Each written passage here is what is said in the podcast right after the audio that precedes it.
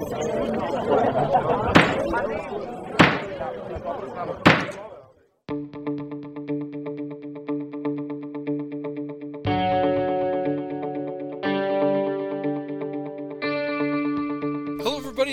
to another edition of the Albany Law School podcast. I'm Ben Myers, Assistant Director for Communications and Marketing here at Albany Law School. Today on the show, we are speaking with Associate Professor of Law Ted DeBarbieri, who's also the Director of our Community Economic Development Clinic here at the Law School. But he has a new paper out called Excluding Disadvantaged Businesses, and that's going to be in the George Mason Law Review, volume number 28. And it was written back in October 2020. He's still working on edits on it, but it was posted live back in December we want to talk about some of his findings from that paper. Before we get to the conversation, though, as always, our reminders here at the top of the episode. Make sure to follow us on social media. That'll keep you in the loop on everything happening here at the law school Facebook, Twitter, LinkedIn, Instagram. Also, albanylaw.edu slash coronavirus. That has all of our COVID 19 updates. And if you want to hear previous episodes of the podcast, you can listen on, on all the major services or check out our SoundCloud account. Enough from me, though. Let's get over to one of our first Monday's hosts.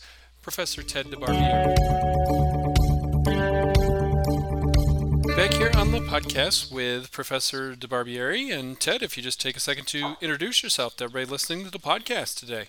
Yeah, uh, thanks, Ben. My name's Ted DeBarbieri. I direct the Community Economic Development Clinic and am on the faculty at Albany Law School. And we're here to talk research today, and we're going to get into it in just a second. But I did want to just go over where people can find this first. It's called Excluding Disadvantaged Businesses, and it was in the George Mason Law Review. And if you're looking for a link to that, it's in the show notes for this episode. So please take a look at that and then maybe formulate your own opinions, and then you can come back and listen to the podcast. But let's get into it here, Ted, and uh, let's start with some context first.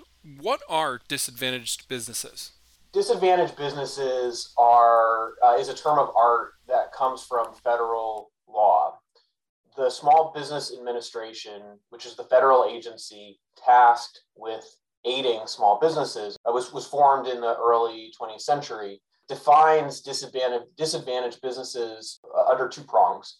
The first prong is that they are businesses owned by an individual that is either primarily women owned or with particular racial backgrounds. In addition, businesses that meet particular income thresholds. In other words, they don't gen- they, they generate below a certain dollar amount in terms of sales.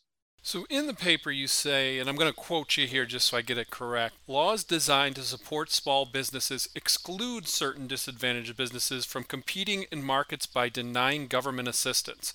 When I hear that, that the question that comes to my mind is how is that possible? Aren't these laws designed to do the exact opposite to support these businesses, but instead they're excluding them? Can you just, uh, how is all this possible?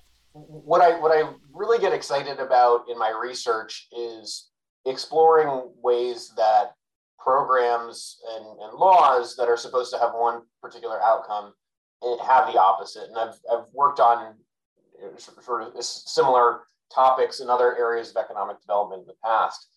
In this instance, I was motivated last summer, I think, like a lot of us were, about exploring ways that the government could support small businesses during the pandemic in other ways, support small businesses and address the racial wealth gap. In doing research on particular programs, and I, I looked at direct financial assistance to, to, to small businesses, loans, grants, other types of capital assistance tools. I looked at procurement preferences, essentially set asides for businesses who want to sell goods and services to the government. And then I looked at licensing, particularly in the context of recreational cannabis and social equity measures. And in each, each case, I found some similarities. In each case, the laws that were designed to get money or to get contracts or to aid in the creation of new businesses in the cannabis industry created uh, significant, significant barriers at law that prevented business owners from accessing markets. Business owners that uh, were in the disadvantaged category using the small business administrative term, uh, the, the, small business administration's term. Again, the disadvantaged businesses is not my term, it's, it comes from federal law. To, to go a little bit deeper, the Paycheck Protection Program, which was one of the flagship programs of the CARES Act, which was passed you know, it's, it's March 2021 as we're recording this. Uh, in May of 20, 2020, uh, Congress acted to get funds out to small businesses. And the Paycheck Protection Program, just as an example, expanded the Small Business Administration's 7A loan program. What didn't get a lot of press at the time, coverage at the time, was that 7A loan program already excluded owners that had partic- particular types of felonies, which I think is, a, is, a, is one example of a significant barrier to particular types of disadvantaged businesses from getting access to federal support. There was some litigation that I cite to in the paper about removing that prohibition on uh, having businesses that had a particular threshold of ownership with those felony convictions. So that's just that's just one example. Um, with respect to procurement preferences, it's extremely costly to get designated as a uh, as a woman or mi- minority-owned business enterprise or MWBE. That cost of, of certification can lead to exclusion for many businesses that would, would otherwise benefit. And with, with respect to recreational cannabis and social equity laws, primarily at this at the state, but also the, the local level. In, in most states that have recreational cannabis licensure, the original uh, they, they started with a medical marijuana or medical cannabis licensure, and those businesses that were distributing medical marijuana or medical cannabis have an advantage over those who are new entrants.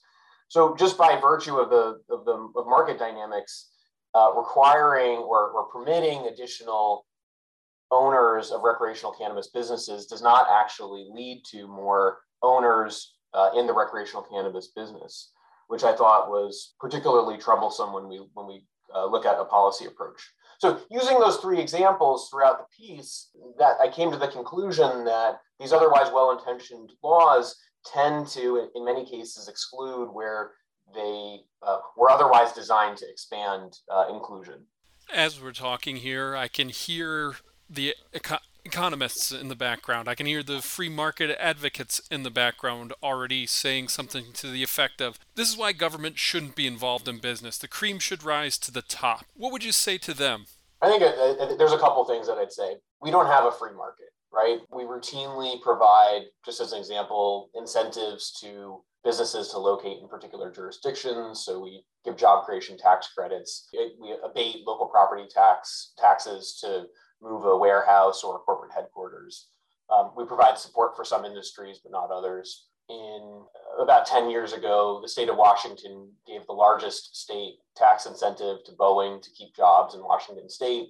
And uh, 10 years after, the, the net jobs for Boeing actually decreased in Washington state. So we you know, government puts their thumb on the scale of in the particular industries routinely. You know, the horse is out of the barn. Also, with the growing, and I talk a lot in the paper about the racial wealth gap and cite to the cite, cite to the literature there. And frankly, in, in order to address income disparities and the growing income inequality in the country, we need to do something to address. I think you know law and policymakers need to do something to address income inequality and wealth.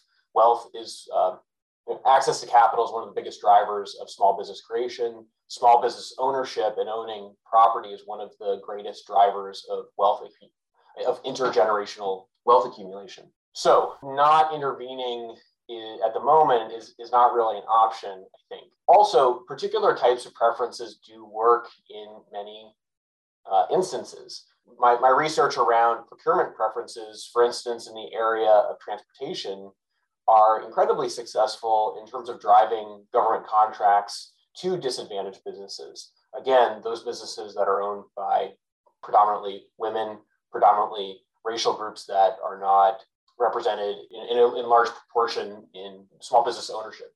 So in, in many, so I'm not arguing against, for, for instance, procurement preferences, but I think the, the challenge is for lawmakers and policymakers is reducing barriers. So reducing cost in, you know, for instance, to businesses getting certified as disadvantaged businesses, to getting certified as a woman-owned or a minority-owned business. Um, there's priorities also for service disabled veterans too that I think are significant. And in many cases, there, there's research out there that I say to in the paper that, that, that shows that procurement preferences do provide uh, are able to increase the, the sales and, and business for the particular businesses who are able to benefit. And you mentioned lawmakers right there. Let's focus on lawmakers for just a second. What can they do to make sure disadvantaged businesses aren't harmed by legislation or are included when they do pass new laws? Lawmakers can ensure that small disadvantaged businesses are not harmed by legislation in a couple ways. They can focus on access to the particular laws or programs that are being passed, and they can look at ways to reduce the barriers. In some instances, mentorship programs have proven useful in terms of bringing more capitalists into the pipeline, more small business owners. So with respect to procurement preferences, I think there's a, there's a couple things lawmakers can do at, at, the, at the various levels of government. I think exploring tax policies that might give incentives for purchasing from disadvantaged businesses or particular direction that lawmakers might look I think in enforcing anti-discrimination laws. There's also some hope within enforcing the Equal Credit Opportunity Act, the ways that could further expand access to, to markets, access to capital for small disadvantaged businesses. With respect to licensing and the regulatory function of government, primarily at the state and local level, I think looking at ways that markets can focus on inclusivity, look at ways to, sh- to share power and benefits, access to capital, access to markets.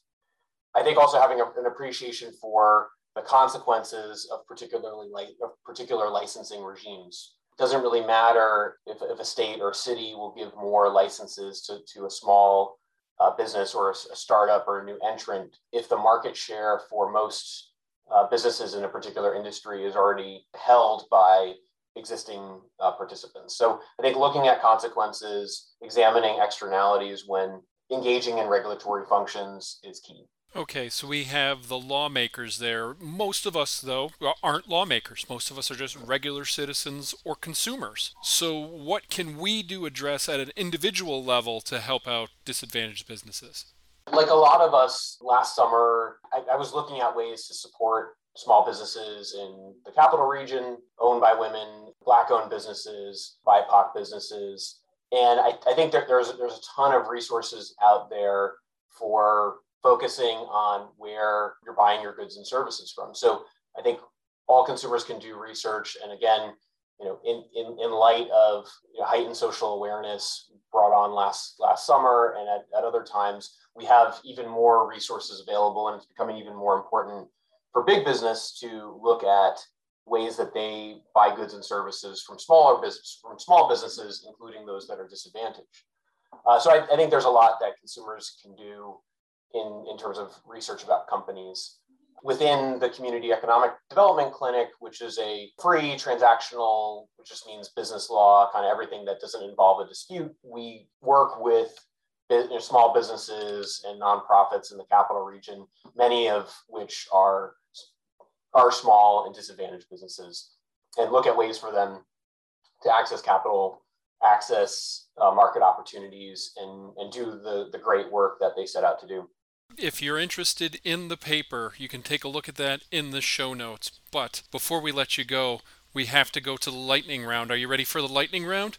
I'm, I'm ready, Ben. All right, here we go. You touched on it just a second ago, but we're going to bring it back here. The Community Economic Development Clinic. You've been leading that clinic for a couple of years, and leading it and doing a fantastic job supporting local business. But what are you guys working on right now? What's going on in that clinic? We have a ton of great work that's happening now, and really the story of the clinic is is told best through our students on the one hand and our clients on the other. It's really a you know, they, they, they, showcase the, the work that we do. On the student front, we have nine second and third year students a semester who are in this, this spring term. We've got nine students with us, many of whom are working with live clients for the first time. And we also have a number of advanced students and a pro bono scholar this year or this semester working with us too. In terms of client work, we have a number of initiatives and priorities we continue to work with individuals around achieving their goals whether it's to start a new restaurant or new we, we have some businesses approaching us in terms of mobile food vending or catering on the hospitality side of things. We're also engaging in an initiative to focus on the particular neighborhood priorities around economic development for neighborhoods in Albany. So, just as an example, we're starting with, the, with Albany's South End neighborhoods. Students in the clinic now are gathering information and, and planning material from the last dozen or so years around planning for housing, uh, economic development, you know, sort of other aspects of neighborhood life. Part of that work involves going to neighborhood meetings, interviewing local leaders, talking about things like the Port of Albany expansion, you know, 300 new jobs coming to the, the riverfront, uh, very close to abutting the south end, looking at job training, who's going to access those jobs, where are they going to live. Taking, in other words, taking a holistic approach to community economic development and then making sure that our client selection aligns with the priorities that those neighborhoods have articulated and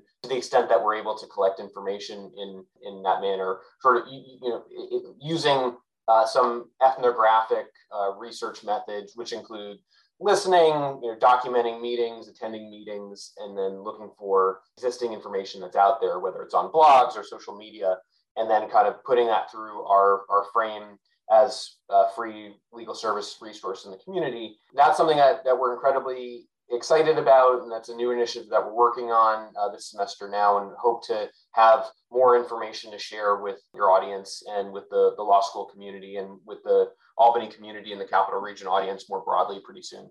Making that impact. We love to hear that on the podcast here. Spring is finally getting here, kind of, sort of little bit. We're recording, uh, yeah, like you said, in mid March, so spring f- sometimes feels a little colder than it really should be. But what's your favorite thing about the spring? There are two things that I'm most excited about right now in, in, the middle of March. One are in our yard. I live a little bit about 15 minutes south of campus. We have these flowers that come up. They're called snowbells, and they're just starting to poke their head up. Little white flowers. So that's that's always a sign that spring's coming.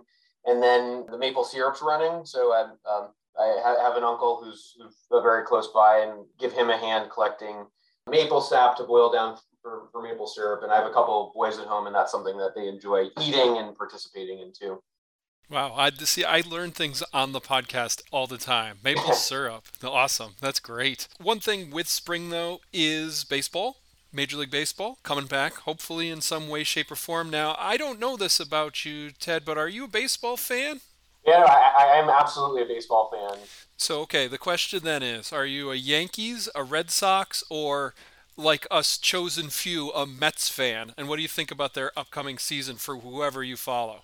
I grew up in the 80s, and 1986 was a great year for many reasons. It cemented my love of the New York Mets. I was fortunate growing up to go to Shea Stadium to watch games, and then once Citi Field was built, um, I used to live in New York City, and I had the opportunity to go to games at Citi Field. My wife is a new is a San Francisco Giants fan. She's from the West Coast, so we're, we're definitely a National League household, but we have a you know disagreement about which teams to root for in particular. Yeah, as far as the Mets season, I'm, I'm hoping for good things, right? I think we've we've got we've got some talent. Hopefully, hopefully we'll we'll come together. Spoken like a true lawyer for analyzing his baseball team. Last one, always the same one at the end of the podcast, but one that we really appreciate all of our guests giving us a, a, an answer on is Is there anything you'd like to say to the Albany Law School community? The past year has been something that none of us anticipated, none of us really could have seen coming. Being a part of this community, teaching students, uh, mentoring students, in, engaging with them, working with clients, working with uh, across the institution faculty, staff, you know, the, the library, communications has just really been excellent and at least kept me going professionally. Being a part of this community largely in a remote way as we've taken steps to build community, I think has been incredibly important. Our work has continued in the Justice Center and the need in the community for lawyers and law students to provide work, to, to give legal information, to give legal advice when it's supervised is, is just incredibly important. So I think the you know ha- being part of a community sharing our skills and resources being grateful for what we have I'm, I'm incredibly grateful every day for what i have i have a family I, you know, I have, I have, a job that I love. I get the chance to share it both with students, with clients, and with others. So